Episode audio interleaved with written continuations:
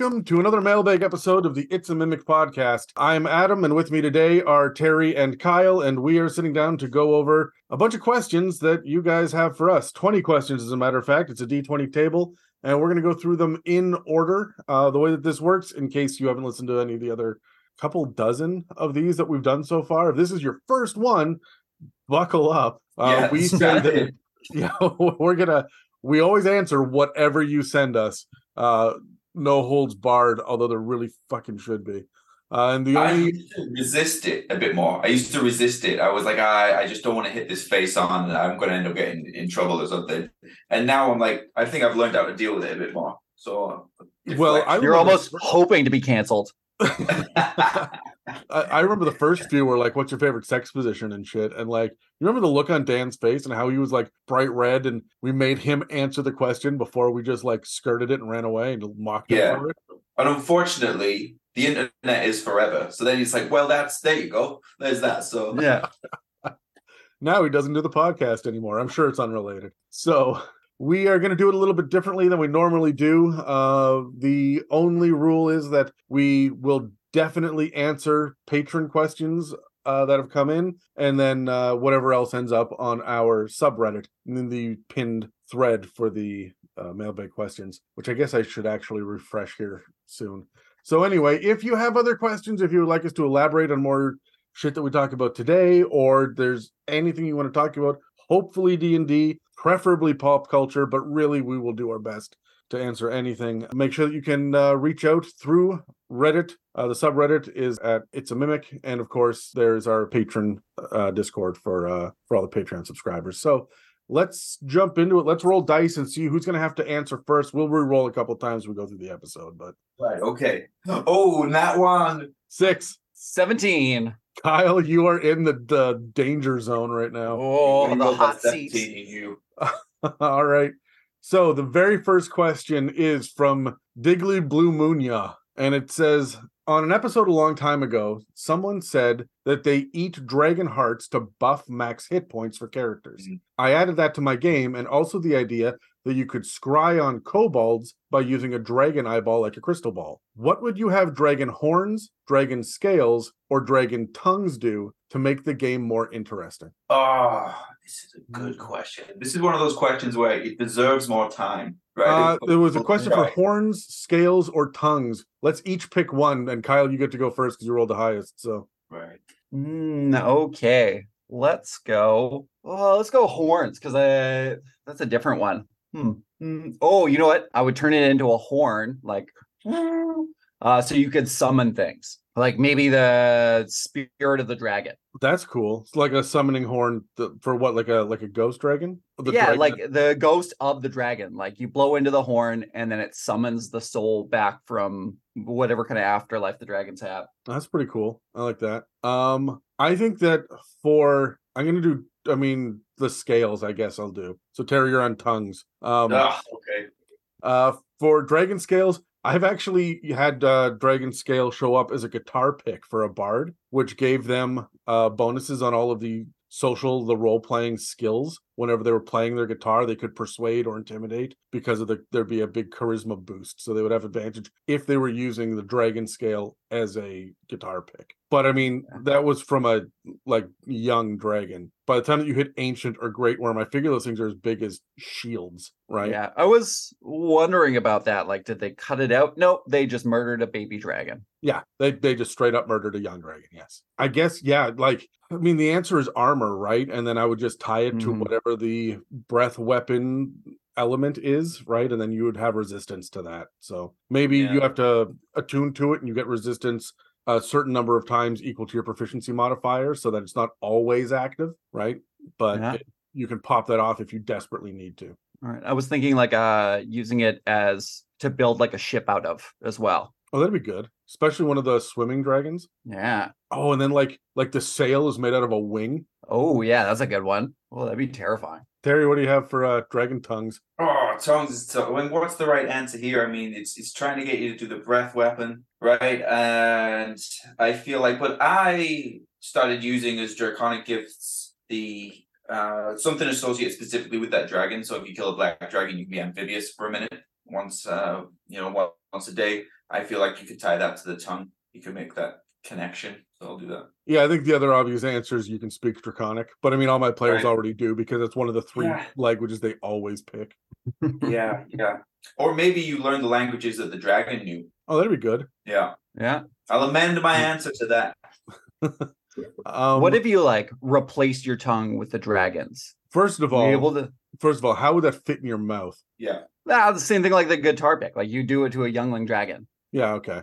or cut it down. But I mean, yeah, you could speak with the dragon's voice, so you get better intimidation checks. What's the it, thaumaturgy means that you can like have a big booming voice. I think one of the draconic gifts Uh-huh. from Fizban's is something like that, where you can project your voice and command a room. So I would just Mhm. give them that if they were to slap a dragon tongue in their mouth. I had I what is it called? I think it's called a shield of yelling or shield of crying or something, where it, it it's it's a magic item that cries out. I did it as a shield of roaring in my campaign, so it was a dragon roar from. from Oh, the that's shield. cool. I like that. Yeah. All right, let's uh let's move on. King of Rot says, I think we all agree that dragons. Clearly, all of these questions came in like I, I, you're going to see that there's some themes here that obviously people heard an episode and inspired a couple of people. Yeah. King of Rot says, I think we all agree that dragons in their dragon form can use their front limbs as arms and hands. That being said, I feel that there's nothing stopping them from wielding really cool swords. Like big hunks of sharp steel probably aren't super useful for a dragon because that seems clunky to me. But maybe you haven't considered magic super swords or just magical weapons in general. Then he says, My guys, gals, and non binary pals, I present you an ancient dragon wielding an Imperior's an Empyrean's maul. Will my players hate me if I do this? Should I do it anyway? I love it. I I always love the idea of a dragon just picking up a giant's weapon and going to fucking town, right? Like I think Um, it's really neat. Yeah, and why not? I feel a blue dragon would do that. That fits right in with a blue dragon character as well. Bronze to- as well. Yeah, it's I absolutely love it. And don't stop at sword. Basically, you can do any weapon, can't you? And you could make it work. I love the idea of an ancient dragon picking up a ballista and using it like a crossbow. This is you. I, I'm running a dragon campaign. This is next week. This is amazing. yeah. I'm learning from this podcast, people. Kyle, you have any insights? Uh, if I was okay, so personally, I, I don't I wouldn't use it because it just it feels awkward for their physiology, you know, that they because you don't really see a dragon standing on hind limbs. You like did you a lot in the artwork for in previous editions, but you're right. We don't get that so much in fifth ed. There's some, but there's not a lot. Yeah, I mean, don't get me wrong. I think you should King Rot should totally do it. Like, yeah, fuck him up with a big hammer. Uh I don't think I would. I also just I don't know. My personal view on dragons is that they would disdain picking up a weapon because they've got all they need with their claws and their hands and their magic. Yeah, like you feel like that would that would sully the draconic nature of a red dragon's ego, Yeah. right? right. To use the humanoid's weapon. Yeah, that that's what my food does. All right, we're Um, out. I would I would still I would still do it. I think it would be a really cool set piece to have them pick up a gigantic fucking like off of one of the massive statues, like a colossus, right? That hangs over. so Alright. They pick it up and swing it once, then let it go and go do the dragony thing. But I just think it'd be a Yeah. really cool fuck off awesome set piece moment. Okay. I you know, I, I could see them throwing a weapon, Yeah. but not wielding it, right? Like there's a castle that they want to knock down, so they'll take that colossus sword and then just hawk it and just obliterate a tower. I, yeah, I feel like it's almost more likely that they will pick up the whole damn colossus and drop it from 500 feet. Yeah. Yeah. There we go, Terry. Another conversation where we're just picking up and dropping shit from dragons. I don't bring it up anymore. I think I no, said it I know twice. that one just came And I've defended myself so many times, but I'm going to do it one more time. said it twice. It was a single part of the larger plan, which was, I think there was like water involved in one or something, and then it, the end of it was drowning. It's been a different thing, you guys. It's just such a good idea that people don't think about, right? Like Right. the other one that uh, it, gets traction every once in a while in a comment or a discussion that I see. Um, uh, people will bring up what we said about white dragons, where they swim and they hang out by ice flows. They would get underneath you, swim under, and blast their breath weapon up like geysers through the ice. Like it's such a good idea that people don't think about. Um, yeah. Every once in a while we will come up with a stroke of genius uh, co- usually completely by fucking accident you talk enough and uh and something good will happen and uh but but that one i think is probably the most famous good idea that we've had about dragons Okay, I have something like that. Okay, do you know how orcas hunt seals in the Arctic? Yeah. You- what they'll do is they'll swim together as a pod and create a wave when they're like on an ice floe. So the wave will come up, wash the seals off it, or they'll like tip over the whole ice floe with the seals on it. It's I- they're I- they're nasty. I've Yeah. seen They're not video nice. of that, and it's wild. and and we're we're because we're Vancouverites. It's uh, it's pretty common here. Orcas, we it's literally our hockey our hockey team. But yeah, uh, but oh, I went out whale watching. I can't remember was it la- no, it was 2019. We did a big whale watching thing, and it was epic. It was amazing. yeah, it's so cool. Uh, the next question, Terror Pickle asks, "What is the recipe for the food, the main dish or baked good that you cook the best? What's your signature piece?" The food. Signature dish. You know what I, Mm. I'm pretty good with is I don't know. What, I don't know what I'm exceptional at. Like I can cook. Like you know, I get the barbecue going and get some chicken breast on there, make it taste good, and then I can whip up a summer salad with some you know some nuts and some strawberries and stuff. Like I can I eat like an adult, but I don't think I have like a signature. You know, I was just gonna exactly what I just said. Like I can cook for myself, but I don't know. Yeah. You're British. Nobody expects much from you. Yeah, Yeah, Ter- beans Terry, knows how to work a Beans pub. That's how that works, right? Yeah, yeah. Kyle, what was your what's your signature cooking piece? Uh okay, so normally if I'm Uh, going to like a party where I have to bring something, I will make uh bruschetta with Oh. goat cheese and balsamic reduction. Uh, but I did just make like this amazing beef and barley stew the other day. Still thinking about it. My uh my signature go-to dish. So Mieka is on record as absolutely fucking hating noodles and anything pasta related. Uh unless I cook it because I make a fucking mean uh tomato sauce. And uh I yeah, I dress it up. I'm a big believer in in pull the meat out of your sauce and make it just be veggies only. But Mhm.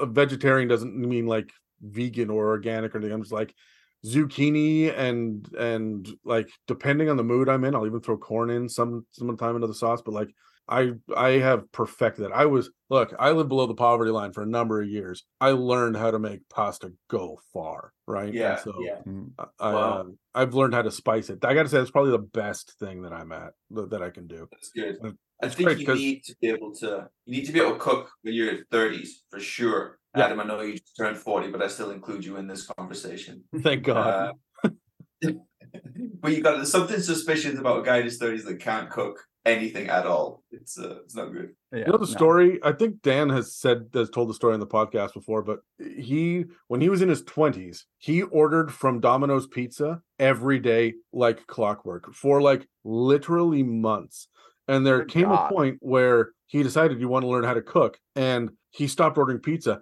The pizza place called him and said hey we didn't get your order today. Is everything okay? They did a wellness check on him so Total Shout sidebar. out Dan is one of the best cooks I know, and he actually worked in a kitchen for a while. So, like, I'm not Yeah. throwing shade at Dan on that, but that's such a 20 year old thing to do. Just a good story. Dan's a diamond. That's hilarious. Good on him for turning it around, you know, like I'm proud of him. Yeah, yeah, that's also important, right? Yeah. I, I'm. I actually, I wonder how much that lines up with the release of World of Warcraft, where he just couldn't Oh, like away. it from wasn't it game. wasn't a big life changing decision. There was just something else unhealthy that became a new vice. Yeah. Um, our next question is from Iron Mag 44. What's your top three picks for non Wizards of the Coast source or inspiration books or PDFs for more inspiration and help for developing a more unique D and D experience? Oh man, I actually I'm really glad about this question because I totally forgot about it. But Grim Hollow. Yes, Oh, that thing is great. Grim Hands Hol- down. I love fucked up, weird ass monsters. That's a game, Grim Hollow? Sorry, I don't know Grim Hollow. What is Grim Hollow? No, it, it's third party. Um, it's a third party book that's just like uh, it. I remember being built for previous editions, but it like the fifth edition one is awesome. They're just totally fucked up creatures, and uh Right, And- okay, okay. I believe some people have made minis of them. Like you can 3D print the minis of these creepy, gross creatures, but it's very, very dark and horror. Yeah. Right, right, okay. Nice. Makes Sarah, me think do you of have any? kind of like Ravenloft. Yeah, Yeah. I, you know, I, I think for me, for one which I'm using more and more all the time now, and it can, do we consider him mainstream at this point? Is Matt Colville? I think his his books are, are fantastic, and I'm running a, a, Dragon War right now. So Strongholds and Followers, uh, I've been using especially. They're, it's fantastic. I believe he's done so well. We I now consider him to be mainstream. yeah, I consider him to be what like there's Wizards of the Coast and then the Mats, right? Then there's two of them. Yeah. There's there's Mercer and Colville, right? Um, I guess the other one that I normally would pitch here would be Keith Ammann's um he's got a website, but he extrapolated to a great degree in a number of books. Um, the monsters know what they're doing. And oh, you've told me about this one before. Yeah, these books are phenomenal for yeah. breaking down the stats and the abilities and what they mean. It's not your standard book. Like it, it looks like a novel on my shelf. You open it up, it reads like a textbook. But you can go to the monster that you want, and in a page and a half, it will tell you the difference between a goblin and a hobgoblin and a nilbog and a bugbear and a bugbear chief and a goblin boss and a and like he breaks it all down and says, hey, this one is going to act this way because of its intelligence. It'll retreat at roughly this level because of its if it has pack tactics, then you need to watch how many other people or other creatures or allies are on the battlefield before it's going to change the tactics to then focus on this. And like he really extrapolates and breaks down everything. The first book is the Monster Manual. The second book is Volos and Tome of Foes. And uh, this third book is about um, playing all of the subclasses in the player's handbook. And the 4th mm-hmm. book is how to run layers. And it is the most strategic shit. I like to use it against uh, my players on a regular basis. I showed Megan this book, and she actually sat in on a legend lore where we broke down these books, and she loved it. Um, it gave her a lot more confidence as well, breaking down stat blocks for the podcast. But the really cool thing about it is that most people don't know it's out there, and it's just a wealth of information. And he deserves your money. It's like it exists in bookstores. So I, I have bought mine off of a shelf, and I haven't ordered them. Right, like they're they're out there. They sit in the gaming section of your you know big bookstore, and nobody buys it. They're really fucking good. Wow. I think the next question is uh, Iron Meg 44 again asks Have the Mimics tried the WizKids game Onslaught? If so, how do they feel about the game? And will you or will you not incorporate the mechanics into your campaigns? Um, or why will you not? Have you guys played this? Hell disclosure, never heard of it. Uh, I haven't played it. I looked into it. It looks amazing. I watched a video on it. It looked really, really cool. We used to do board games on Friday nights. It turned into Call of Cthulhu, and we're on hiatus. I think probably till the new year. I would love to bust out this one and really sink my teeth into that uh, that Dragonlance one as well. That was about running okay. armies and things. Mm-hmm. So yeah, um, as soon as as soon as we can get uh, you know the three of us and uh, Dave and James and Sean together, like we should sit down and dig into some of this shit again. I think it'd be fun. Yeah, I'd be down. We should put a poll out or something, see if we can get a day. We can find a day. That would be a really good idea. Like sit down at like noon and, and just just give her on a Saturday. Yeah. Um, Tarzan of the Desert says, "I know as a whole the members of the podcast aren't min maxers, but what are your what are some of your favorite multi-class slash cross-class characters that you played, and what ideas do you have for the future?" Mm, my favorite one was a sorcerer warlock. Why? Uh, I don't know. I think it was because I was like super proud of the backstory that I wrote for it, and it was like the changeling sorcerer warlock that I just had a lot of fun playing. I don't know. I love me some I liked how you know uh the charisma like what's there's a definite synergy symbiosis? Yeah synergy yeah. thank you. Uh yeah the really good synergy you know lots of fun uh there's great warlock subclasses that you get straight at level one so you don't have to dig too deep into it uh and yeah i just like both of those things. Wow kyle you're so much more well versed in this than i am. I'm such a purist i never play multi-class characters I um I like a specialist, right? But I suppose I have once technically. I had a champion fight at Titus who had one level in Warlock, which was forced on you for plot reasons. Yeah, forced on me for plot reasons that I probably knew I just go along with. Going all right, let's do it. Um, but I did. I enjoyed it. I got to cast Hex, and I got to add that on top of all of my attacks and all of my other extra cool stuff I was getting from my fighter character, and it just got a you know a, a little bit of variety in there. So I don't have advice on how to make the best one. Of what one of my favorites was um, I'm scared to go into it because then I'll like it, and I don't want to be. I want to remain a purist. That's not open minded at all. I know, but no, I'm afraid. Just, don't do that in life, you know. I don't know, man. Like in life, that's how you're supposed to do it. If you just go kind of general, then I mean you're okay and you'll you'll never be out of work. But if you're a specialist, you will make the big bucks because that's how that's how the corporate world works these days. Is everyone Right. needs to be real good at one thing. Yeah, you better hope that thing stays around as well. Um, I think that my the most fun I ever had was playing my Gloom Stalker Assassin combo because it was all about shadows and what can I get off, what attack can I do in the very first round of combat. Afterwards, I'm okay, I'm average, but that first round, I was killing boss monsters in one hit, right? And if you, Wow. I, I threw, I think, alert on top of it as well, the feat alert so i was never surprised and uh i like i really committed to this one i the idea of once in every encounter i'm going to get off a massive attack. That's going to kill somebody in one hit and it's going to be badass and i'm going to stick to the shadows. So gloomstalker ranger plus the assassin rogue had some really phenomenal synergy on it uh to the point where i was clearly leagues beyond everybody else at the table. They were also a bunch of new players and so they were not able to keep up um, at the best of times but it was so effective that at one point i realized i was hogging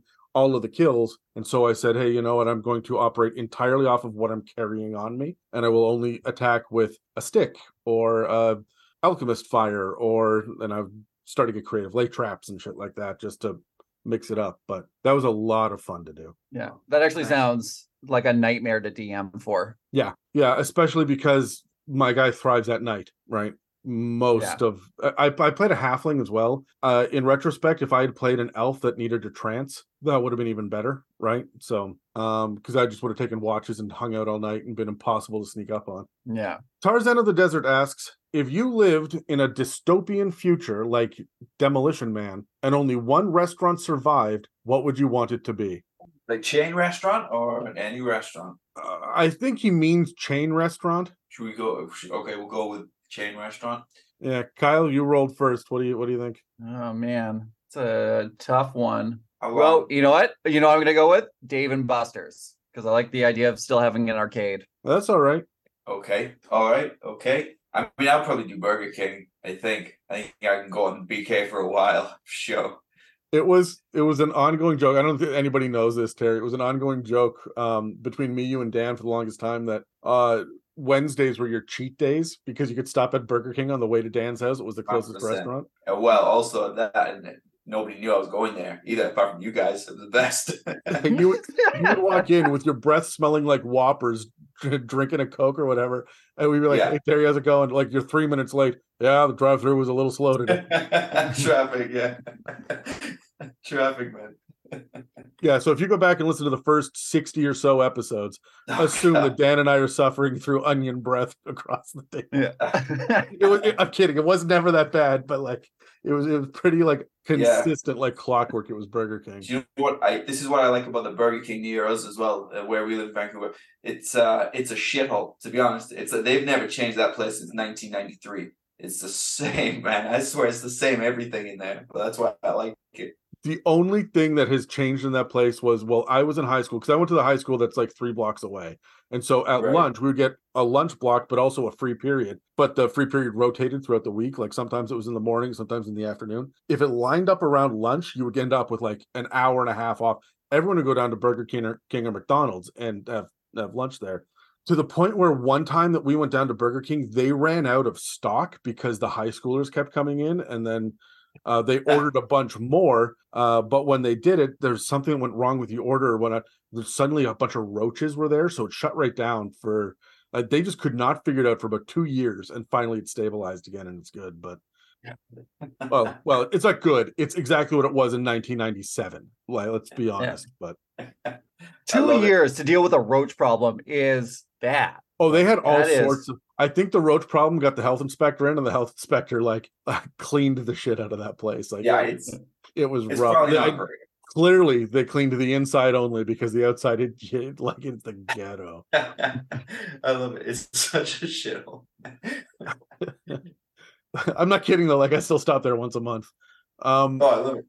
Well, what can i say uh, should i pick an unpopular decision to go like subway just to force everybody to stop eating burgers No. Yeah, I used to work this guy for a little bit. There was uh he previously he was something to do with Quiznos franchises, worked for their corporate office or something, and he hated Subway. They he had a legit like turf war with Subway. This guy, and he was like, Quiznos is a far superior product. That's what he kept saying. It's a far superior product. It's a far superior product. So that's a real that's a battlefield out there, man, in the sandwich game. So this is a hot take, really. Well, I got you know that Subway is the most prolific uh restaurant in the world. There are more Subways than any other chain of restaurant anywhere in the world. Yeah, makes sense. I'm, I mean, there's only ever two people working in a subway, so I think that's what makes it so attractive. Yeah. Also, I mean, there's no drive-through on it, right? So you can stick it in a strip mall. But you stop and think, how many are within like a 10-minute drive of you right now? You probably name three because oh, every how many? single shopping center has a has a Subway in it, right? Mm-hmm. Hey, 2010, I went to a Subway in Kandahar. Smells the same, man. Smells the same everywhere you go. Like exactly the same. Crazy. At least they're consistent. Yeah. They have to be. Like I, I've worked in restaurants for a long enough time to know that uh, that is the whole thing about chains, right? Even McDonald's, the the Starbucks is a big one where they're like every store has to have the exact same food. If you go to a store in butt fuck nowhere, Arizona, you better have the same stuff or it better taste exactly the same as a store in Canada. I got to say, Wow. We have in Canada just for the longest time had the Tim Hortons versus Starbucks conversation, right? I think everybody's heard that that argument in a pub at least once, and uh, and I have always been staunchly on the side of Tim Hortons until recently.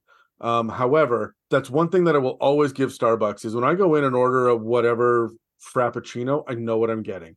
I walk into any place like Dunkin' Donuts or or Bean Around the World or Tim Hortons or any of the like cafe style, they brew it in the pot right there in front of you. Man, half the time you're getting something burned, right? It's been sitting there too mm-hmm. long on the burner, or it's you know too hot or too cold, or you're not getting the right amount of cream or sugar or whatever that you order in it. So I'll give that to Starbucks. Consistency, McDonald's too. You know what a cheeseburger tastes like. Yeah, Yeah, for real. For coffee, I'm A&W coffee, man. A&W coffee is my favorite. Are they still doing Van Houtte?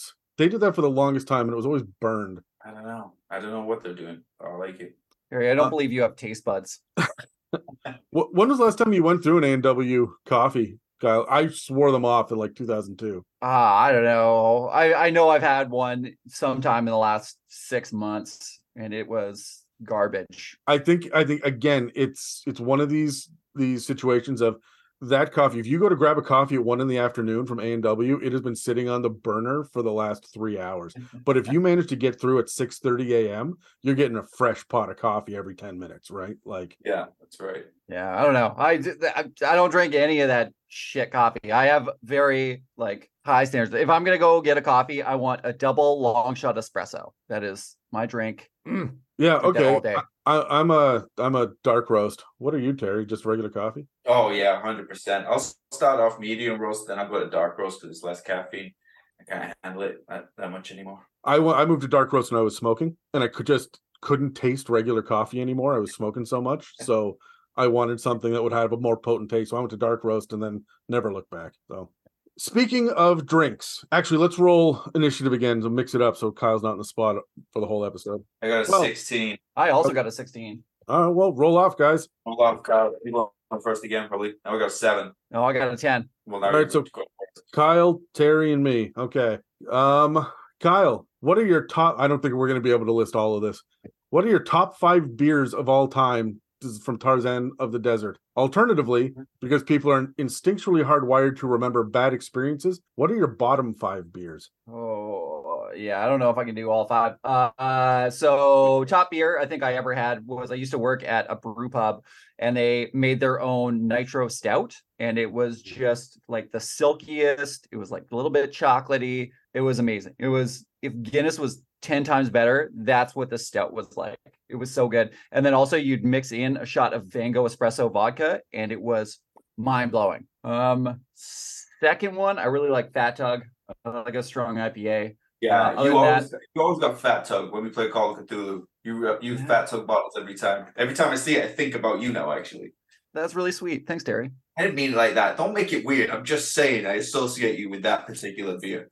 Uh, Too always- late. I already associated it. It I is a always core associate- memory for me now. I always associate Dan with a fat tug. Anyway, Let let's just do let's just do top two and bottom two then. Okay, bottom two, Molson Canadian. It can get fucked. Uh, it is the shittiest beer ever. Yeah. And then Kokanee probably. Oh, Budweiser, Budweiser, over But Kokanee. yeah, yeah, yeah, yeah. man. Okay, all right. Uh, top one for me. Yeah, my top one. 2015, when I drove from Saskatchewan to Vancouver, I stopped in Banff, and Stanley Park Brewing had a winter ale that just tasted like dark beer, chocolate, all that sort of stuff. But it was beautiful. And then it was gone the next year after that, and I've never seen it since. And it's my favorite beer I've ever drunk ever. You and I, you and I went on that same probably 2016. You and I probably went on the same pilgrimage trying to Yeah. find that beer again. I've never met Yeah. anybody else that remembers that beer, but that stuck out to me. That's crazy. There, you I say had- Granville Island Winter Ale? No, Stanley Park. Stanley that one is good. okay. Granville Island Winter Ale, maybe my number two beer actually, but the Stanley Park one was ex- exceptional, and I was it was a really like romantic time in my life. I'm moving to Vancouver. I'm in Banff in winter. It was beautiful and it was perfect. I've never found it since. Second, what do I like? Um, I like uh, I like uh, I like uh, what do I like? I quite like Sapporo actually. I like rice beer. I like Sapporo. As a, I want to go the other way. I want to go away from craft beer to like a, a regular beer Fair enough. Do you have do you have worst beers? ones that I don't like. Nothing that I can think of that I hate. I don't typically like German beer. I lived in Germany for a little bit and I wasn't into that beer, the Weiss beer. I don't like it. Not a fan of Grolsch. Not, not really, no. I uh I gotta say for my favorite beers, I, I gotta drink a stout. I, I I need a loaf of bread in a cup. That's that's my go-to. I think it's pretty standard. Most people know at this point that I'm only content with a Guinness in my hand.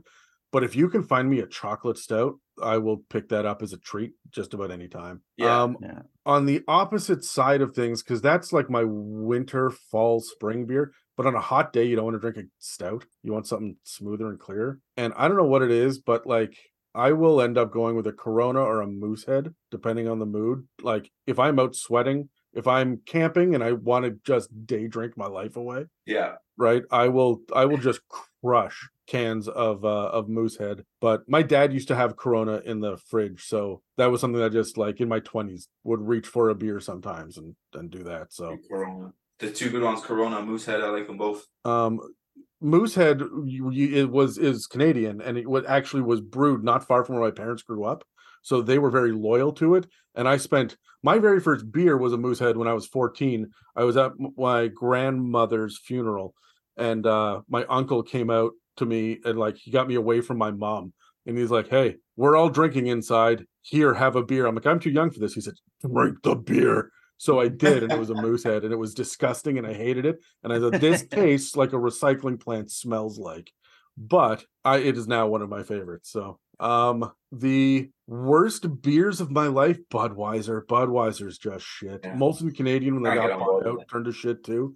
Like I I support that. There are there are a bunch of beers. If it's an IPA, I will not drink it. I don't care if it's free. I don't care if somebody brings it to me and gives it to me for my birthday. I will not drink an IPA. I have hopped enough hops in my life. I So- think we've done it in Vancouver. We've IPA'd ourselves to death. And I don't mind them every now and again, but uh, I don't need it like I used to. There are multiple places in the lower mainland here around Vancouver. There are multiple sections of the city where you can do an IPA pub crawl without like in within two blocks. Like we've just done the microbrewery for the IPAs to death. So I don't know. I'm I'm just done with them. I feel like there's a Um, lot of sours now, which Oh, I yeah. don't jive with. Uh, you know what? I really like some sours, but they've got to earn it. They can't just be, we're doing a lavender sour because that's what we're doing today. Or, or Yeah. this week we've got a, a plum sour. No, no, no, no. To scale it back some, do it and do it right and do it once. Yeah, the plan can't just be to be more sour than the other guy. That's that's not good. Yeah. Um, another one from Tarzan of the Desert. Tarzan of the Desert, by the way, one of my favorite names of the people that write in. He's got a number of, of questions here. Uh, but one of my favorite names because I just picture Tarzan wishing for a tree and walking in his loincloth through the desert, getting sunburned. It's just always very funny to me. Um, Kyle, physically or emotionally, what is the worst pain that you are comfortable sharing in your life? Oh man, I think emotional would probably be when uh my dog died when I was 18 and he was like my best friend growing up, real close. Oh, that just broke me. Still like almost cry every time I think about him. Uh, but physically, physical pain is the worst physical pain. Oh, I fell off a swing set when I was a kid and I bruised my spinal cord. Oh, That was Yeah. unpleasant. uh, I don't, I don't, I don't fuck with spinal cords. That's no good. Terry, what about you? Oh, yeah, I just got hit. Physical pain. Physical pain. Fortunately, I've been, I've been very fortunate that nothing stands out to me. Touch wood. I've never knowingly broken a bone yet. Might have technically broke my toe, something at one point, just walked it off. But uh, I have no major thing, no major things yet. But hopefully, this guy's just jinxed me now. Tarzan of the desert, and that's it. I've told the universe, and they bumped me to the top of the list.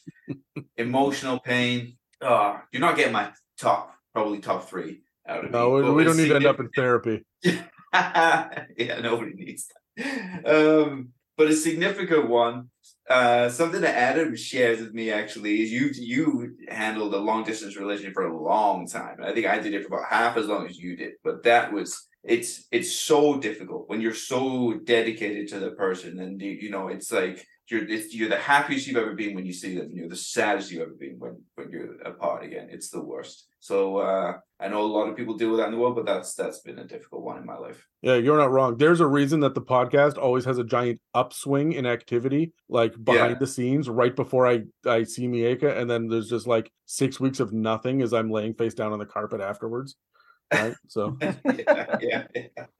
um, for me, the worst physical pain that I ever had was I passed seven kidney stones in two days. Oh, That just kept on giving, and like it starts to hurt in your lower back, and and then they just keep coming, and you can feel them move through you. It's no good. You It's no good. I I was a I was in my mid 30s and I was reduced to whimpering tears on the bathroom floor repeatedly for 2 days. I thought that I I, I sweated through my clothes. It was so bad. Um but uh the worst emotional pain was Mieka had to cancel her trip due to COVID. She was coming out to see me for a month or for 2 months. It was the longest time that we were going to spend together and uh up until that point and she had to cancel that trip and then 2 days later my dad died and then two and then the day uh, like 12 hours after that I lost my job and we went into lockdown and I didn't see anybody. I live alone. I sat in my basement with that for months. Oh, that was the darkest anything ever got. And as a matter of fact, uh, I I credit getting through the other side of that. 90% of that is Mieka, and the other 10% is the podcast because we kept it running and we did a lot of the the only person I saw was Dan because we were doing all of the mob mentality episodes. You guys, uh, Kyle, is that when you joined the podcast? Uh, it was, yeah. Yeah, and we were consistently editing and talking to people and getting clips, and it gave me something to focus on because otherwise it was just there. I remember saying I haven't turned the lights on in four and a half days in my house. Like it was rough. It was bad. And then Dan would call me and be like, "We're going for a coffee because I need to ask you something about the podcast." So we go for coffee, and it was just his excuse to get me out of the house because Mieka called him and said, "Adam's not doing good. Get him out of the house." So that was that was a rough period for me. Good man, Dan. you're a you're a goddamn rock, man. I don't know how you do it. People people don't realize like you're so patient with everyone. And I I remember that time because I was one of the millions of people that I was losing my mind. I was losing my mind, and you were so patient. And you, I think you handled so much of that time that for a lot of us, we didn't realize until it gone past that time. And then we were like, "Holy shit!" We didn't, we didn't, we knew some parts, but man, you're you're you're crazy. but I thank you. It doesn't feel like that sometimes. You say rock, I say sponge. But um let's uh let's move on to the other thing before I end up needing a therapy session. Um here we go. Uh, this will be a group effort. I think well we won't go in order for this. We'll just start screaming this out. Tarzan of the Desert says, "Take the gang from Scooby Doo and assign them all a race, class, and background from fifth edition." These things are getting harder. These questions. Okay. Uh, uh, okay. Okay. Race, class, and background. See, it's easy to ask that. That's a lot. That's a lot of. This is now like fifteen things I got to come up with.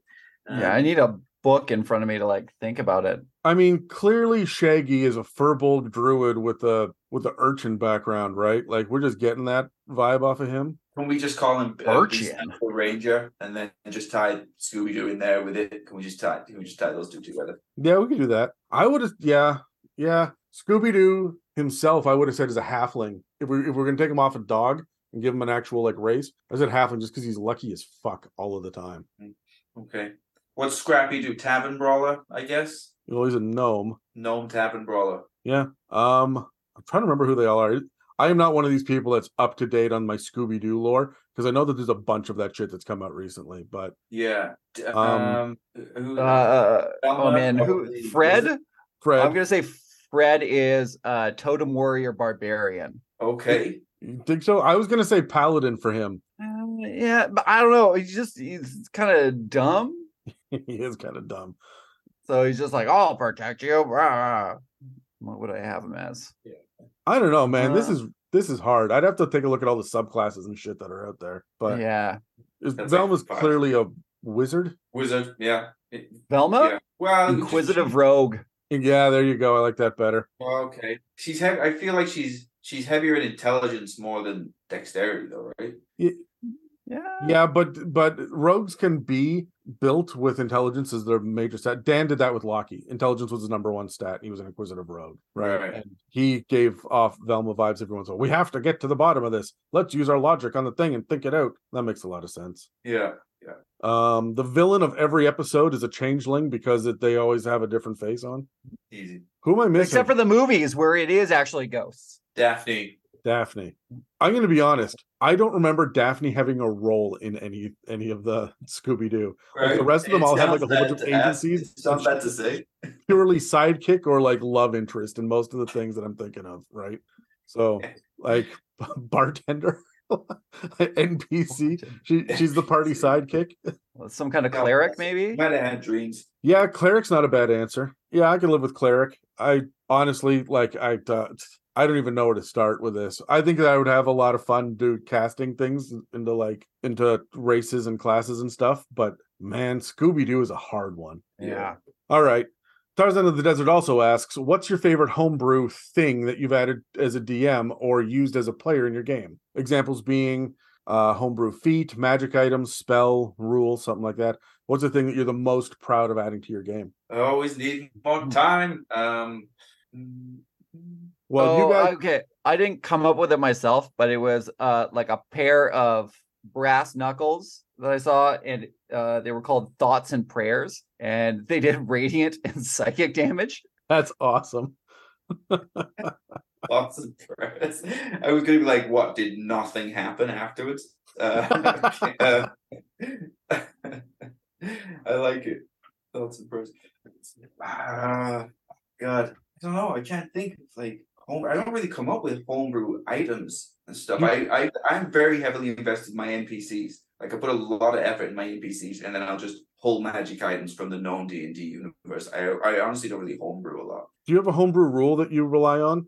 Homebrew Uh, rule I rely on. Uh, yeah, I go against the drowning rules. I think actually, Adam, I stole this from you. I do the the rounds. Um, Yeah. You know, one plus your con modifier, whatever it is, for rounds instead of minutes when you're in combat to kind of unlock Yeah. that part of the game. That one's good. Uh potions is a bonus action. I yeah, don't- I, yeah, I suppose that's technically homebrew. I do that as well. Yeah. I don't let you draw it as a bonus action, but I'll let you drink it if it's already in your hand. Okay. But can't you draw things as part of your move action? As long as it's on your belt or in your pocket. If it's in your backpack, I'm not letting you dig through your backpack in the middle of battle as part of your movement. Yeah. Okay, fair. So Yeah. I'm I- pretty I'm pretty particular about the shit you can get away with in the span of six seconds because I've got some greedy players that want to do this and this and this and this and this and just hog the spotlight just because they're excited. yeah. But Mm. there's been the conversation I'm going to say about once a month. I go, really? You think you can do all of that in six seconds? And it stops them cold. They go, oh, all right. Well, I will save the potion for next round. Yeah, all right. You do that. So, yeah. Um, my homebrew rule that I am unapologetic about is you re-roll ones and twos on anything relating to hit dice. So Mm, Yeah. it- when you're rolling a character, when you're leveling, or when you are during a short rest, or someone is healing your a certain number of hit dice, because it's your resource, then you you get to re-roll ones and twos. Potions and spells are straight up. That's all it is. But my potions. Okay, here's the other thing I'm really happy about. Your potions, uh, a s- a minor healing potion is one of your hit dice. Uh, medium one is three of your hit Oh. dice. Uh, lar- uh, an extreme one is uh is five of your hit dice. And so I hand out different levels of them so that it's an equal amount, and we're not rewarding squishy wizards and punishing barbarians for just having it be a D8 or a D6, right? Yeah. Well, it's fair. two D four plus two, I think is like a Yeah. regular one. Yeah, but I mean that's nothing for a, a barbarian, right? Yeah, true. So, and who's the one that needs them? The guy in the front. So let let him be let him be D12s, and then I hand them out, you know, accordingly based on how beat up I think my guys are going to be. So, um, actually, I think my favorite homebrew item, Terry, was probably the knob goblin, just because it was consistently. It wasn't the fact that it was a knob; it was the fact that it would come screaming back into existence every morning at dawn and would drive your in-game wife absolutely fucking crazy. And then, Pregnant wife. Hmm? Pregnant wife. pregnant wife. Yeah, she was having none of it. And then uh and he would always die by the end of the night and he'd be he'd beg for death. So that there was a bo- there was just a pile of bodies of this of this dead goblin, the same goblin over and over and over again, that would get reborn from nothingness within what was it, 10 feet of your character every day at dawn. Yeah, it would, yeah, and would come screaming into the world as well. well at dawn. No one feet was doing a stealth mission at dawn, let me tell you that. It was gonna But I, if I remember rightly, I wasn't supposed to have that item. I think Jamie had it, and then the, the last use, which we didn't know was the last use before it was going to turn into this goblin. For whatever reason, I had it. I insisted on using it or something. Or no, this will work. Something, and then I did it, and then that's why the goblin came to me. It wasn't. Yep. It wasn't supposed to be me. No, it was it was not. And then to great effect, it ended up being you, and it was very funny. Uh King of Rot says there's been talk on the podcast before about playing out large battles and wars, mostly from Adam. Uh, as someone who's about to throw a whole dang war into my campaign, do you have any tips that are not the minigame method? Minigame method being like Matt Colville, like you end up like having cards and different cards equal different squadrons and they have different powers and you're essentially playing Pokemon there for a little bit. Like there's there are all sorts of other like, oh, we'll stop and play a board game or let's play chess or whatever to to Mhm. simulate the battle. Do you have any tips Mm-hmm. about actually running a battle? Yeah. So this is the way I. Sorry, Kyle. You go ahead. You roll. No, no, no, you got you got an answer ready. I had a question. So this is the way I do it. I treat the way I'm running the war in my campaign is I treat the battles as an event. The players have agency, but they can only affect what they can affect around them within this overarching storyline that we have. So the event is happening either way. I also know who's going to win either way, most likely, but there will be, or yeah, I will know who the victor is necessarily, and they'll can affect things within it. So they can only, and I use it as like a hex crawl essentially. So I know the battle's happening across this area, and they can move between hexes if they want to, where they'll have encounters every time they move between a different hex in the battle. And then um, after so many rounds, it will be over. But I will already know which side was going to win. So, do the players actually have an effect, or is it like a Because, foregone well, their conclusion? their object. Sorry, I wasn't clear on this part. Their objective in their game is not, hey, the five of you go and win that battle. It'll be like during the battle, kill that dragon. Yeah. Okay. that may affect something within the event, but they, I don't have it that they're rolling for the ten thousand troops on either side. Yeah. Fair enough. Uh, Adam, you and I just recently talked about this on another episode. Uh, but I mean, for me, I don't think 5e is the greatest system for giant battles set pieces. So I like doing giving them multiple objectives that they can complete. I would have it uh, like score it kind of in terms of what is the most important to the battle that's going on. Like obviously they'll have uh, each objective will have consequences to it, whether they do it or they don't. Um, and just kind of have uh points bar. So I'd be like, if you get I'm just I'm just making up these numbers, but let's say you get 20 points, you get the best outcome in terms of the war. If you get between 10 and 20, then you know it is you still win, but uh, the side you were fighting for still takes amazing losses. If you're like zero to 10, then it's a Pyrrhic victory, right? You may have won, but you lost a larger battle. A lot of people died, maybe an important NPC lost their life, kind of thing like that. I agree. And we are recording this now. By the time it comes out, it'll be like the campaign builder builder will be episode 48 or 49, somewhere around there. Uh, we are going to actually cover mass combat for the campaign builder episode 52, 53, 54. We're going to spend three episodes talking about mass combat and dynamic encounters to have within it. But the just as a quick kind of glimpse at that idea, I've always been a big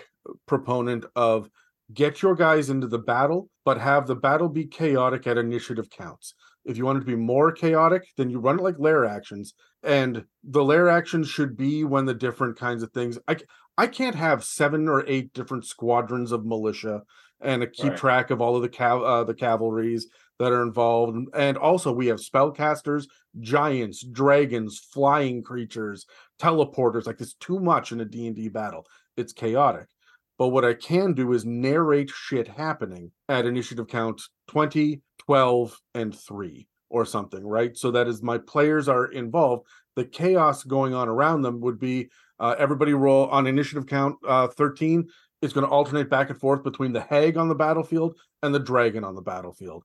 So if it is the dragon on the battlefield, then every other round of combat, everyone make a dex save to avoid taking the the breath weapon, right? As it sweeps through the region, right? And so it will be shit like that all the time. So you're doing your version of it of like whatever your complicated objective is out there on the battlefield. Like, yes, go out and take out that warlord or uh, go blow up that bridge to stop their reinforcements or whatever it is that you're trying to do. Go rescue this squad that got cut off.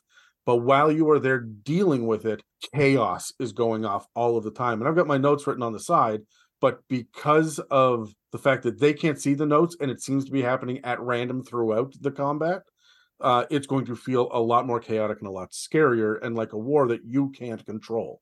My only comment on that is none of those lair action level things should be deadly. They should do damage, but or more likely they should have condition effects. So, for example, if you get hit with the white dragon breath in the middle of, of a war, well, the white dragon breath has a range of, let's say, 120 feet, depending on how big the dragon is. He's 150 feet away. So, what you're going to do is have your movement reduced by 10 feet around for 1d4 rounds as a result getting hit by the blast. That's not going to kill you. That is going to affect your objective. And so, there's that kind of shit happening all the time. Uh, you guys know that you have to hold this position for the next five rounds. But if the if the enemy cavalry comes through, they may wipe out some of your reinforcements. So it's up to you guys to do something to interrupt the person blowing the horn summoning the cavalry. You know, like it's it's that kind of shit all of the time. And it should be very clear, almost to the point of me being meta, saying this is your clear objective. This is everything you see around you. And I'll give regular descriptions, but you guys stick together as a group. This is the shit that's popping off around you. And don't be distracted by that, right? Just because there's a troll going absolutely berserk on the other hill over there and wiping out a bunch of your allies, you have a mission. If you go fight that troll, your mission will not get get accomplished. So Yeah. Mhm. so stay on task. And so it's just almost a more involved skill challenge where they have control of being in initiative and being in combat. And they've got the agency over what spells they want to cast and shit like that. My other comment is uh speed up the rests. A long rest takes an hour, a short rest takes uh, five minutes. Mhm. That's going to keep your battle running. That'll keep it deadly and scary and you can run through a full battle in a in a long session and they will always have resources to play with. You just let them know that you guys are hopped up on the special berry juice that the elven prince gave you which allows you to regenerate your shit faster. So, Right. Yeah. because it sucks to be like, "Hey, we're on night 2 of the battle. We haven't slept yet. Nobody has spells." Pretty sure that's what happened to the uh, Night King's army in the Game of Thrones at Winterfell. They just ran out of shit to do and they all just died. King of Rot says If there are nations at war in your games, what creatures, beings, and beasts would you like to see join them? I'm looking for the cool factor. We all know giants, dragons, and beholders are awesome. What else could match them in vibes alone? I mean, I think this is entirely going to depend on who these two factions are, right? Like, i- if you have a Fey, one side is a Fey and the other side is aberrations, right? That's going to hugely affect who you're going to stick with it. Uh, I mean, if we're just going, let's just say we have normal participants. You know, I I love gnolls. yeah. They're weird. They're vicious. They're crazy. You know, And they're an And- existential threat too, because the more they kill you, the more they feast, the more they feast, the more of them there are. Right. If you're not careful, you are going to have a real gnoll problem really quickly. Mhm. I have my war right now. I have uh Kyle, are we done? Sorry, I, I took. No, no, no, go for it. Yeah. I have um I have Gith fighting alongside devils right now. In my I know I have a dragon campaign, but it's a, it's it's with with backstories and things and pulling uh, certain other creatures in and different factions getting involved. Now I have Gith fighting alongside devils, fighting alongside dragons. So they're cool. Uh, Very different types of stuff going on. Yeah, I think that honestly, if you don't have devils, demons, or celestials somehow involved, you're not doing a war right because that's where these guys are going to show up. It's cool that you Yeah. added the Gith. I'm excited. Yeah. We've got a Gith episode coming up in a little while, in a few weeks. So One of my player characters is half Gith, and his um, grandfather is one of the big bads, and he's full Gith. So that's where that came from. So as the Dragon War kicked off, he the, the one of the big bads who's an ally of the Dragon side, and so brought his gift to to aid them. now, when you say Gith, do you mean that he's a Gith? He's half Githyanki, or is he half? He's Gith Yankee. Sorry, I just shortened it to say Gith because I say Yeah, it all the okay. time. He's not. He's not half Gith Confederate. No, Githyanki. I don't know what that was that you said there, so I breezed past it. I think it's funny. Anyway, He's making a um, Civil War joke. Yeah, if it's, Okay. it's not a gift Yankee, it's a gift Confederate. Anyway, moving on. Oh, oh, Uh, gosh. Jeez. uh the uh, there's always room for a hag and if you've got sides that are at war then your yugoloths should be involved somewhere because they are literally Mhm. fiendish which means they are not afraid to die because they will just go back to their plane of existence right so Yeah. they are literal fiendish mercenaries that's what they're there for so yugoloths are a great answer hags are always good having a kraken in the background is never a bad thing um i'm just trying to think what are the big epic pieces i think it'd be really cool to have opposing battalions of angels or two angels maybe that are that are fighting against each other due to a interpretation of a prophecy or something right Okay. so The real heaven and running. hell. sorry The real heaven and hell kind of thing. No not even. It's just it's it would be like there are two angels they're not even the generals. It's like there are two armies going to war but they have shown up and the angel says well these guys are more just because these people are starving. They need the the um resources so it's more just to side with them and save them. But the other's like the other side says yes but they shouldn't be here on the land. That's against the law we uphold the law right and so they're both right they're just going to have to fight it out and now you have different kinds of angels to fight against Right. Yeah. Yeah. All right. king of rot asks if you're playing a campaign arc with one shot centered around serial killers and you decide to reveal the killers through their crime scenes like in the movie Seven. What do you fill the in between with so that your players don't feel like they're being dragged along from one murder description to another? So I guess the question is that? how do you make an investigation interesting instead of just going from murder to murder to murder? Mm, I mean, you could do investigations or not, sorry, that's uh interviews with victims' families, try to piece together who their enemies might have been, uh who what kind of motive this person might have had, what connects each of your victims. Um hmm, hmm, hmm.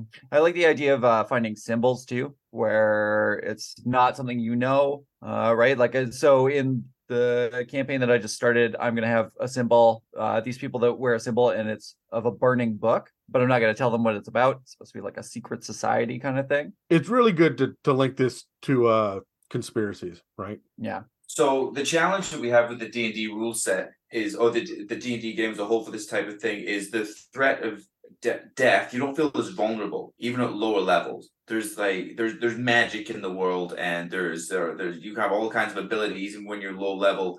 So a mystery is hard to make tense in the D and D in the D and D world. I find you're probably better using something like the Call of Cthulhu backdrop, just removing all the Cthulhu stuff and doing your mystery in there, where the characters are a lot more vulnerable.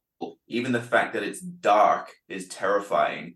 You know, you're a lot you're a lot squishier, and your resources are also limited as well because you're trying to look through libraries and newspapers and you know questioning people that are not easy to get to and that kind of thing. So I would suggest switching rule set or playing at very low level and trying to remove all of the magic and easy outs. That's one thing that you could do to make it really interesting is have it this area is has been permanently turned into a anti-magic field. Yeah. It covers this section of town or this large manor where the murder happened or even the entire city, right? Like anti-magic field. So you are left with just your swords and your magnifying glasses and your hit points, right?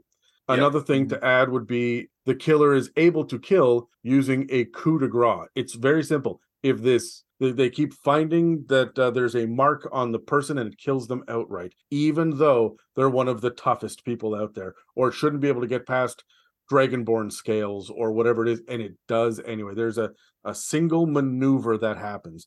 And I would telegraph that. I've got a couple of instant kill items in my campaign. One of them's a garrote. If you can grapple with it, that player dies on the next turn. If they can't, they have one round to get out of it, and then they're done. I So love it. um, I have also done this in settings where you are cut off and there are only a certain number of NPCs and people keep dying. Uh, one of the ones that we did was in a there was a murderer that was in a tent city outside of a walled city. And the wall or the city that was walled was not letting anybody in. But there was a blizzard outside and there were 300 refugees and people kept turning up dead in the like outside of their tents in the blizzard. Someone was luring them out and murdering them. And there was a huge like we need to find this person because our numbers are dwindling because they were killing like three or four people a night so we did that and because of the the fact that you couldn't go outside with making survival checks you know once a minute it made it scarier. You were trapped. You didn't know which tent was going to be struck next.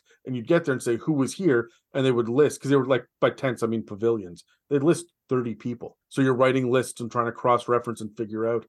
One of the things that I love doing is giving a, if I'm going to do a mystery of some sort, I will put you in a culture you are not familiar with. It is considered impolite in this high society to speak with dead or to use necromancy spells of any kind. This Mhm. person died of poison. We could not heal them because it's impolite. Somebody knew that and tailored this murder to be by poison. Yeah. I, I would also like fix that by just going, their soul is stolen. They took it when they were murdered. There is nothing you can connect uh, or you can commune with, or you can't use Revivify either.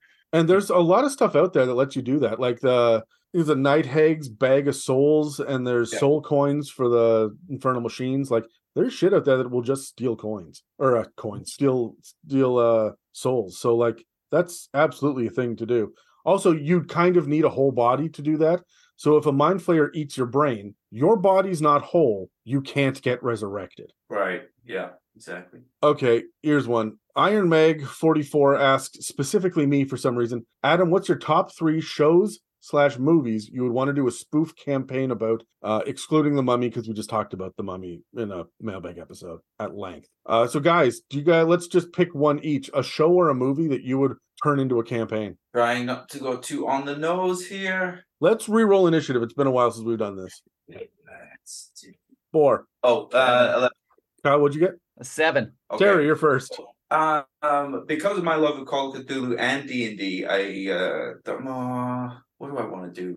I mean, you know what? I'll do an obvious one. Actually, I should do like Eberron and do like Carnival Row or something. That's uh, that gives me that that type of ruggedness that I get from that I like from Call of Cthulhu, uh, and it also gives me the fantasy from D and D. So I'll Oh, probably do that.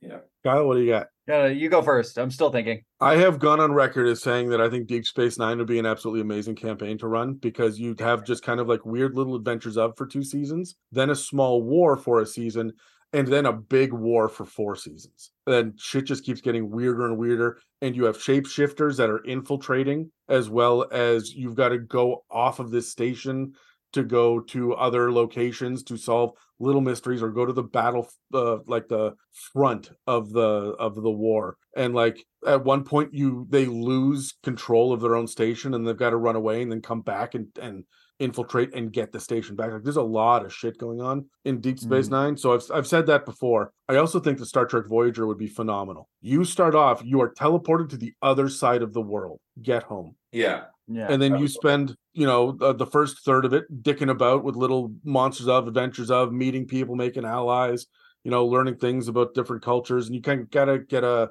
a world tour kind of feel. And then they had the borg show up and you would have like this existential threat now you just fight like mind flayers or something for a third and then at the end what was the thing at the end they had what was it species terry you liked voyager right it was species I can't remember. I can't Eight. remember. four seven one something like that which were just like biological nightmares. So I would bring in aberrations like crazy after that, right? Like I don't think it's hard to sit down and grab some of these pre-streaming before Netflix um those pre-streaming shows like Star Trek or Buffy or you know the, the fantastic ones take a uh, Xena warrior Mm. princess right like you could take these and for the most part they started off really episodic and then as they go they become more and more serialized and you have constant bad guys and regular threats and it's been long enough that these 20 or 30 year old shows will have slipped to the background in people's minds and it might take them a long time to figure it out if you're creative enough Right. Yeah. Yeah.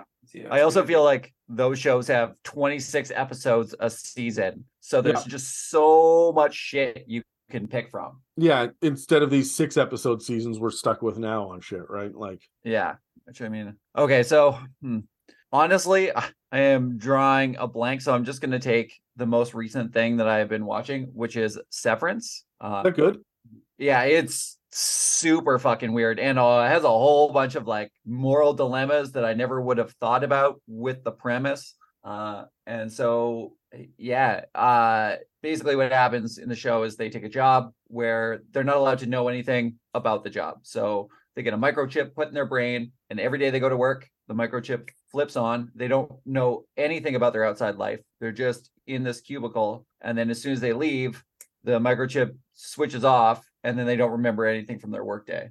And I would love to do something where you have two players or like each player has two characters that only share slight similarities and you put them in wildly different scenarios. I don't know. I don't know how it would work, but I'm sure there's something in there. It sounds a lot like a retelling of. Do you guys remember Dollhouse? The Eliza Dushku back in like Never- 2000, God, four, six, somewhere around there. The premise of that one, it only lasted a couple of seasons, but they did wrap it up. They knew ahead of time they were getting canceled, so they wrapped it up. But the premise is that instead of doing prison time, you could just offer your body to this corporation, and what they would do is they would take your personality away, and you would have instead of doing twenty years in prison, you do five years in what they called the dollhouse, where they would wipe your mind clean and then upload new skills and personalities into you. And then you would get hired by rich people to go be a bodyguard or be a chef or be a prostitute or be a, an assassin or and so it was the same actors going on different kind of adventures for the first little while until they realized that some of these dolls were starting to retain some of the memories of their previous jobs and then it started to fuck with them and there was a lot of like a lot of moral questions about what makes a person a person it was actually a pretty Mm. decent little show so Wow. Nice. um on to the next one though i could talk about old tv shows forever on to the next one snowosaurus rex asks what's your top three mummy movies excluding the mummy i balked at this one on the discord because we already did a whole fucking episode about these so I said we already did that. Tarzan of the Desert asks, and here's the fun question, guys. Okay, then, what is your favorite mummy movie? But it's spelt like mother. Like, what's your favorite mummy movie? X-rated or otherwise? Okay. Mrs. Doubtfire. you, you came prepped for that one, hey Kyle. as soon as you said mommy, I was like, oh, dude, right there. You didn't go with Bambi or uh or The Land Before Time for that? It's I, I can you really say that Bambi is a mommy movie considering the mom dies within the first 10 seconds? Uh, oh, look, you're 45 minutes into it before the mom dies, but I mean, doesn't that the driving motivation by the whole movie? Yeah, I guess. I feel like you'd only pick that if you wanted to kill your mom, though. I'll go a completely different direction. I'll say Bird Box. Thought Sandy B was good in that. Sandy B was Bird Box. right? Yeah. Yeah, yeah. Yeah. yeah. You guys ever seen Mother Dearest or Mummy No. Dearest? That is a fucked Mm. up, loosely based on a true story, uh, story about an actress in Hollywood who uh lost her absolute shit on her daughter as her star.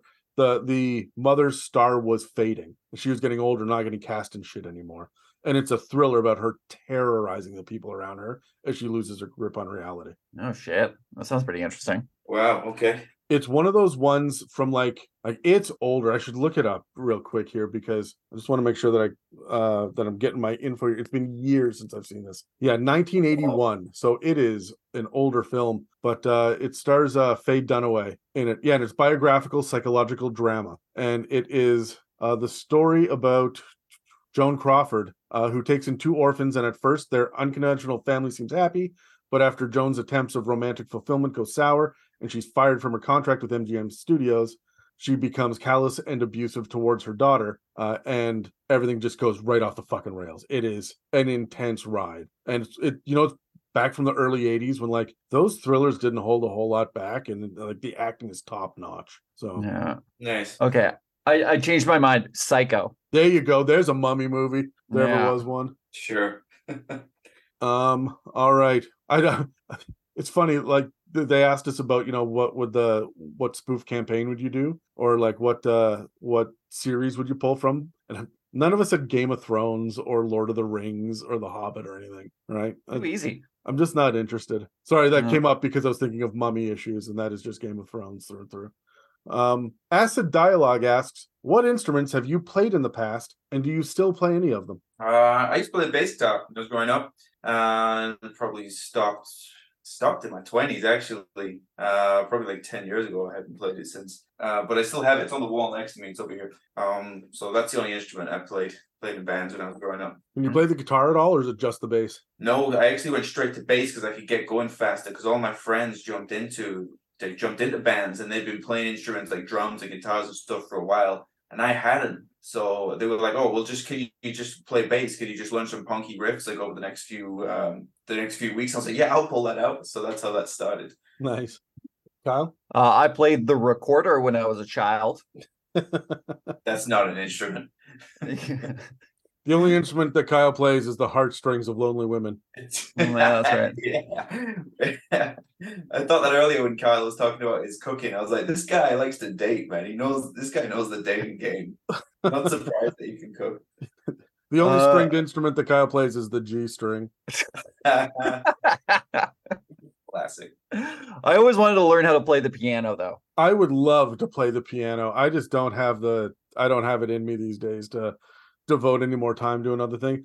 I think the piano is my favorite instrument. I, I love the the electric bass, love it. But there's just something clean about a piano that I just fucking love. Yeah. Um, I speaking of bass, I grew up playing all of the bass brass instrument instruments. So baritone, euphonium, trombone to a much lesser degree. Uh, and then I even dabbled with trumpet and tuba a little bit, but like I'm I wouldn't say that I could play any of them anymore. I could pick it up and I could make noise out of it, but it's I don't I, I then went and smoked, chain smoked two packs a day for the best part of a decade. I am not I don't think I could push the wind through a fucking tuba again if I tried. So I would just pass out. so how did you get into bass instruments then? No, because they all use the bass clef. That's all. So Right. um what happened was I wanted to okay, so here's the story. I wanted to join the high school band because I was in the middle school choir, but that wasn't, you know, manly enough for me when I was like 13 and, you know, just full of shit like every 13 year old boy. But I still wanted to be in that group because the girl that I liked at the time was in the band, which meant that every other day she would have band class and every other day she would have English class.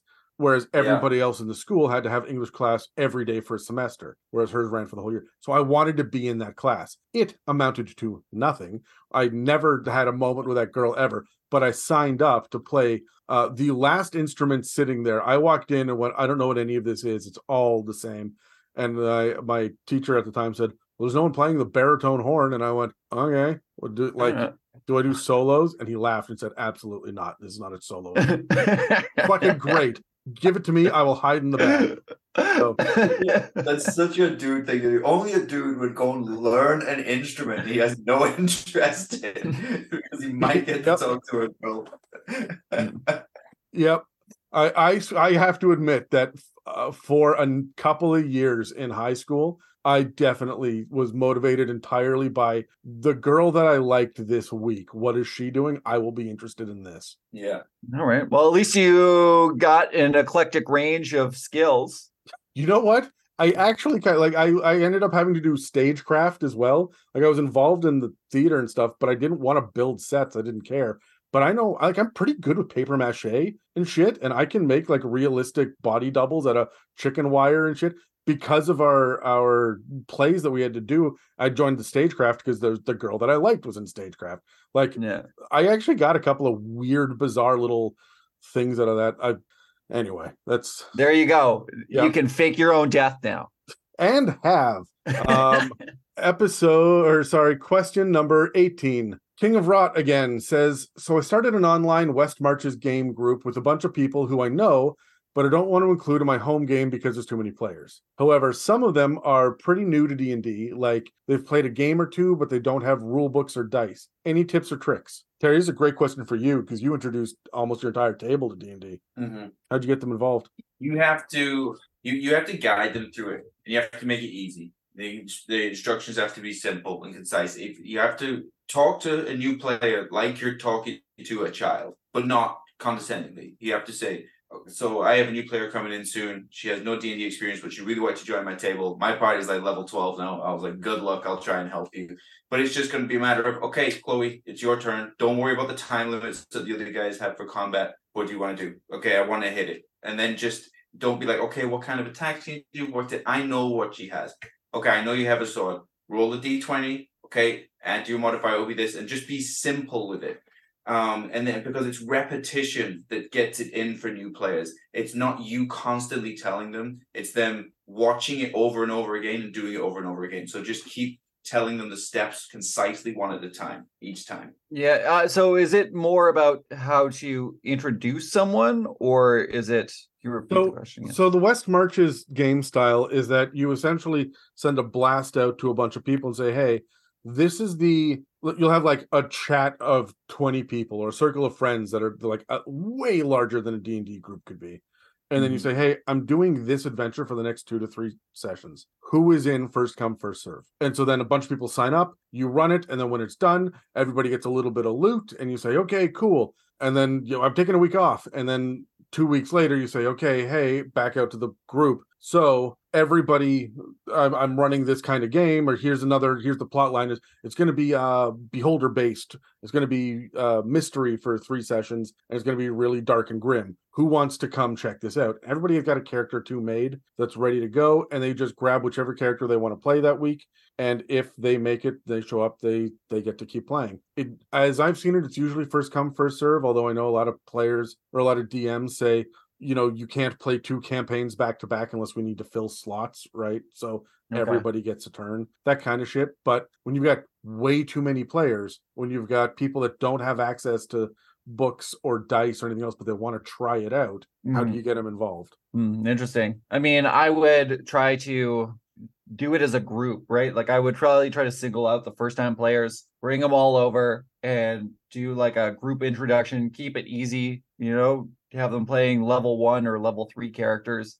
And, you know, patience is key, right? You want to encourage people to come out of their shell a little bit, you know, uh make sure that you're asking questions and just being kind and encouraging. And i think that's really all you can do. Uh, half of it you really have to leave up to them right? You had they have to take the initiative to learn some of this stuff themselves either buy a book or read a book or borrow a book from somebody else i'm sure you can find these books at a fucking library and just be like listen this these are the important things you need to know just read through them and then we can go over it and i don't know i would probably try to stagger what we're doing, right? Like uh, maybe one day we're going to have just role playing. And then another day we're going to do just combat. And then another day we're going to do just exploration and try to ease it in. Yeah. And just, I think, uh, yeah. I I think that that's what you guys are saying is absolutely fantastic. I'm going to think about the resources here for a minute though for people.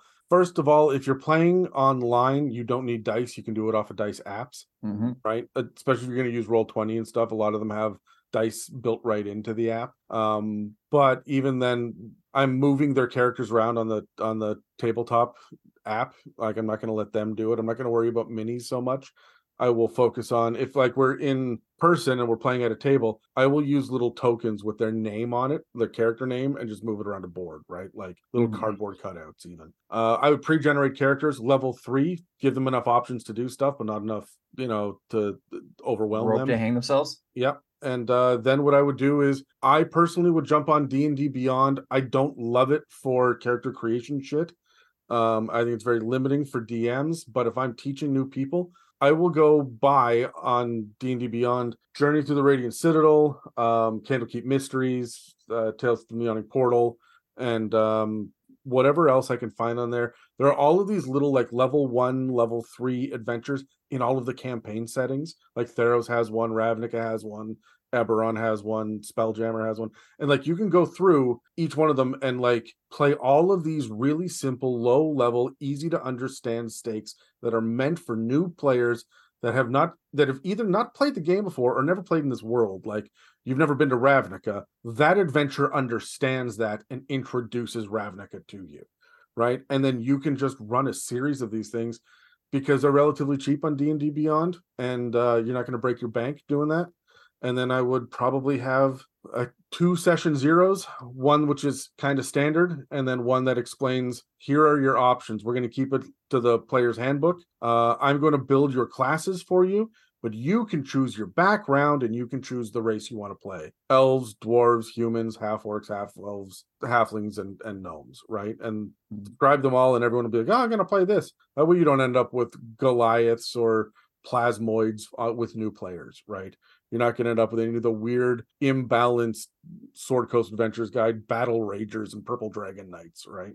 So you're going to get the more streamlined, the more balanced, easier shit to do, right? And then mm-hmm. you build the character sheets for them, and you give them the items, and you let them know that here, this is what you want, and if, and you can build it for them if the bard wants a fucking dog and that's the only reason that they're choosing you know ranger over bard give them give the bard a dog you have hmm. control mm. over that shit. Just let them do it. Don't be rigid, right? So, um, number 19. We're gonna we're gonna finish off with another couple of King of Rock questions. Uh, what are the funniest three things your character has ever caused or done? I know there's good things, but now we gotta think. But um, one of oh, my I favorite one of my favorite uh, running jokes with your I'm going to give you guys just a little buffer here to think about this.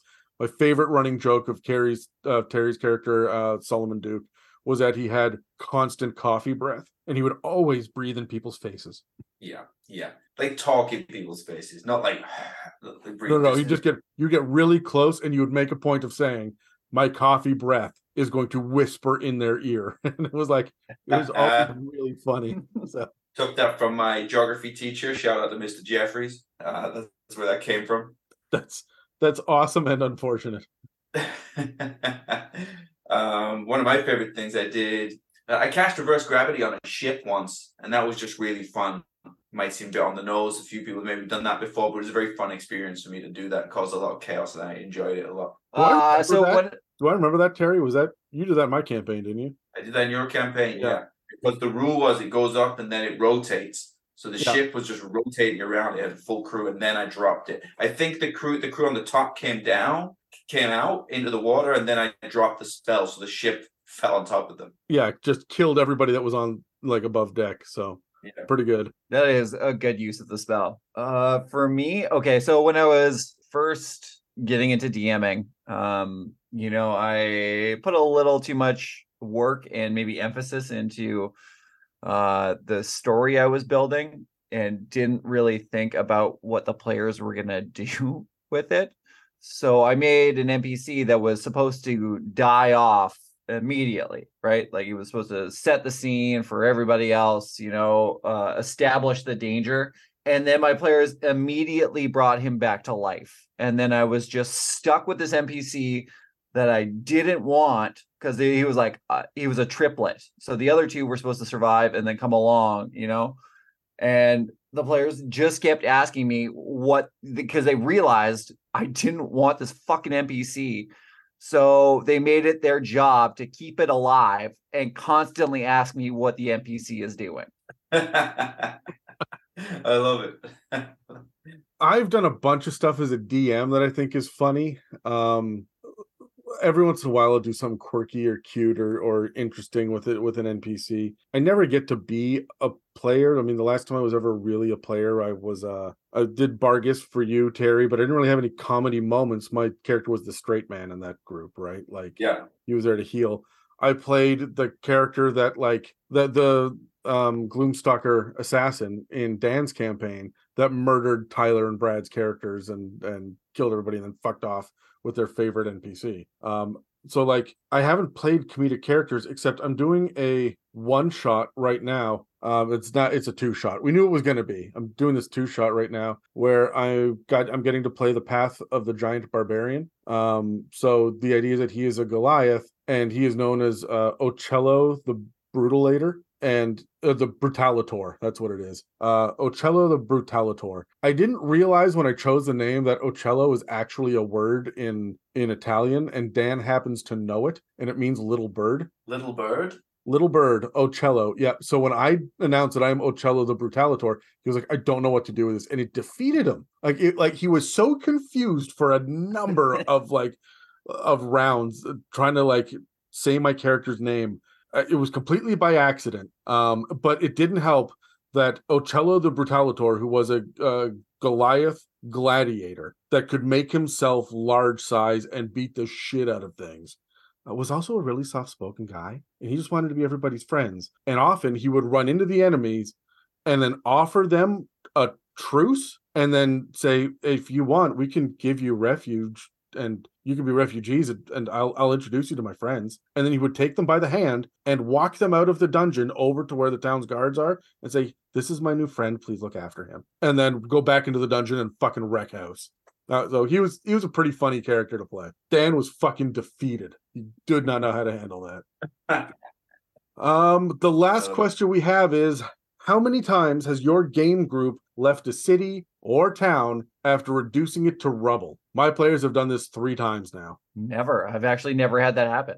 I've never had that happen either. They did do it to a tavern. That's classic, but never for a city. I, even though they're you know they're superheroes, I always make them feel very small in their city. There's there's thousands and thousands of people around them. There's a lot going on. I try to make them feel like they're not superior in a city. In 3.5, it happened all the time. In fourth edition, it was less frequent, but it still happened. And in fifth edition, anytime that I've had a city or town just decimated, it's always been because the players were fighting the bad guys and the bad guys set the town up to get destroyed, right? We've had cities and towns destroyed. We've had a couple of floating uh, cities get sunk or thrown off a waterfall. We've had I'm trying to think, Terry, you did an evacuation one time of an entire castle and city. Um, that was getting stepped on by an enlarged, invisible, uh, and scry-proof Tarrasque. Uh, That's But there's there hasn't really been.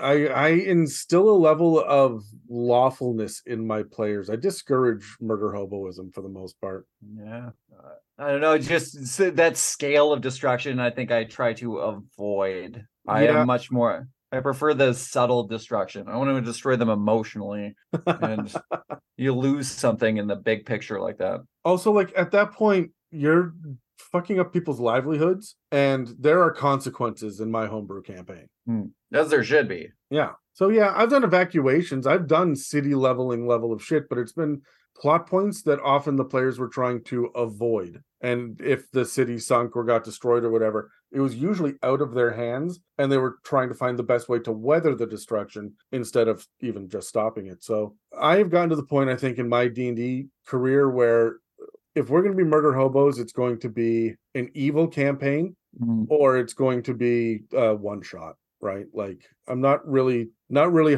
um supporting that level of play anymore although a lot of tables will still be doing that right Yeah.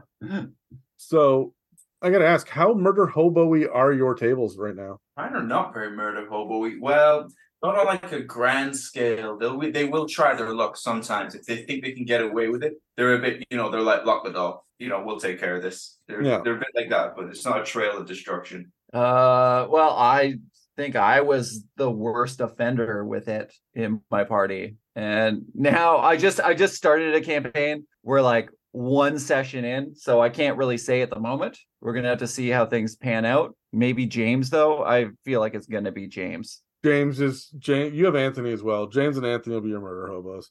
James Yeah. especially i Yeah. have I- I- sorry I wonder ahead what that says about you know when we get a little bit of power, even with our D our fantasy characters. I remember it with with Titus one time, Adam, where there was the those that ambush at the side of the road, yeah. And there was the ambush, and I was so disgusted at how shit it was that I went up and I like told them off, gave them my pole arm, told and just completely you know abused them over this, and that was a display. That was a power dominance over these NPCs. You know, that's what we do. so I, I was a big believer at the time and like even put low level threats in front of a mid tier party. You guys were like level eight or eleven or something. Like you were you were getting up there in power, and these guys were clearly like CR two bandits. And Terry just walked up and said, "Stop it! Stop it! You are an embarrassment. What would your wife think?" And like, here, Yeah. you hold my weapon, and then so he hands it off to one of the bandits and turns to the rest of them and said, "What is wrong with you?" And like a strip off of them. It was fucking hilarious. And they like they apologized and gave him his weapon back, and they slunk back to town, like absolutely humiliated by this moment. but but that was because I knew I could just kill them, you know. And I think that's when we start to become murder hobos. Like you get to level three or four, and the shopkeeper's not giving you the price that you want, and you're like, "Well, we can kill you now. Like we we have we have level three ability now." So that's where it starts, I think. I remember the moment that you decided to not be a murder hobo, and it was the moment uh, Jamie was playing a barbarian, you were playing a fighter, and you guys had a captive, and the captive was uh, it was an orc. It was he was tied up, and he was on his knees behind a wagon, and you guys were interrogating him, and you refused to be helpful because the rolls just weren't going in your favor, right? But instead of waiting and trying again later, Jamie said, "All right, I'm going to cut his head off then." And Terry, your character went over and was like, "Hey, you're absolutely you're not." and uh, you reached out and grabbed his sword by the blade and said, "I'm not going to let you kill him." And Jamie said, he, "Jamie turned to me and said, I'm going to push my sword through his hand if he doesn't fucking let go." And Terry looked at me and said, "You know what? It's not worth my time and effort. Fine, kill the orc, but I'm having no part of this. This is a bad decision." Turned around and like walked away. And that was very much. We never really had a, a murder hobo opportunity after that Mm. because in that moment, Jamie saw that there could be nuance because he was very used to burn down the tavern and leave no prisoners, right? So, um, so I, I really appreciate that level of nuance in in characters. I will say though, James is a murder hobo. I ran an evil campaign. Terry, you Mhm. sat in on that one. Yeah. That was you and Dave were not necessarily out there to murder everything. You were out there for your own personal gain. Everybody else was there for bloodshed. Yeah, that's right. And it threw me off because I wasn't accustomed to that. Because you know the table that I was with before, it was very we weren't like it was a completely different dynamic. It was a, a very different game. Yeah. Which is not to say we didn't have fun. That that evil campaign was a blast. That was great. We got lots Yeah. of laughs Oh, out of it. so good. Mhm. Yeah, it was great. But yeah, it really does depend on on your table. Do you guys have any final thoughts? Anything you want to circle back on for this mailbag? Anything you'd like to uh try again on an answer? I just want everyone at home to know that it's hard, right? You guys think really, you think long and hard about your questions, and sometimes it's like you're asking us 15 things in one when it's like a race, class, and background for each character in this series. it's a lot. So I hope you don't think we're uh, sometimes that you know we're we're trying to come up with answers on the fly. It's tough. Look at listen to me taking it all dead seriously now. Now I'm like completely invested. I'm like I'm starting my mailbag answer. Seemed uh, not great. Some of these I do wish I could see beforehand, right? Like know what I'm getting into and I would have a better response. I do everything in my power to collect these, and unless there's something very direct, which is like, hey, what are the what's literally the best mount by the stat blocks? I will actually go look that up and I'll throw the answer in so that whoever's reading it has that at their fingertips. But for the most part, the shit like we got today, I will skim it when I copy and paste it into our spreadsheet, but I don't read it. So it's a surprise for me a lot of the time. Um, I got to say though, for anybody else writing questions, think about the different people on the podcast. Stop asking me questions and start asking others questions because I am on most of the episodes and you know my opinions already. and the strength of this of this podcast at all, it's a mimic. The strength is that it's it's different people with different opinions and different experiences coming at it with different inspirations. So um ask Dave and James and Kyle and Megan and uh, ask Roman a question because hell he's doing stuff like throw it out there let throw these questions out and we'll see uh we'll see who who's gonna answer what because I think Terry you and I have done dozens of these now No, I'm selfish with this one though. I do like it. Yeah okay all right so ask Other Terry people- so questions. other people have a turn, but I do like it. Uh, all right, so that's it for uh for this mailbag. We'll probably do another one, or rather, we will definitely do another one the next time that we get another twenty questions uh in from you guys. Feel free to ask on our subreddit r slash it's a mimic, or uh if you are one of the patrons, uh, go onto the Patreon Discord and you will see that there's an entire channel there that is dedicated to the mailbag questions and often you get an immediate answer to a lesser degree and then we answer it again on the podcast anyway. So uh, thank you for listening to another episode of the it's a mimic podcast. If you'd like to support us we have a donate button on our website www.itsamimic.com a store with some it's a mimic merch and a patreon. These episodes and others can also be found on spotify apple podcasts youtube and most other podcast apps. Thanks again for listening to it's a mimic where you never know what you're going to get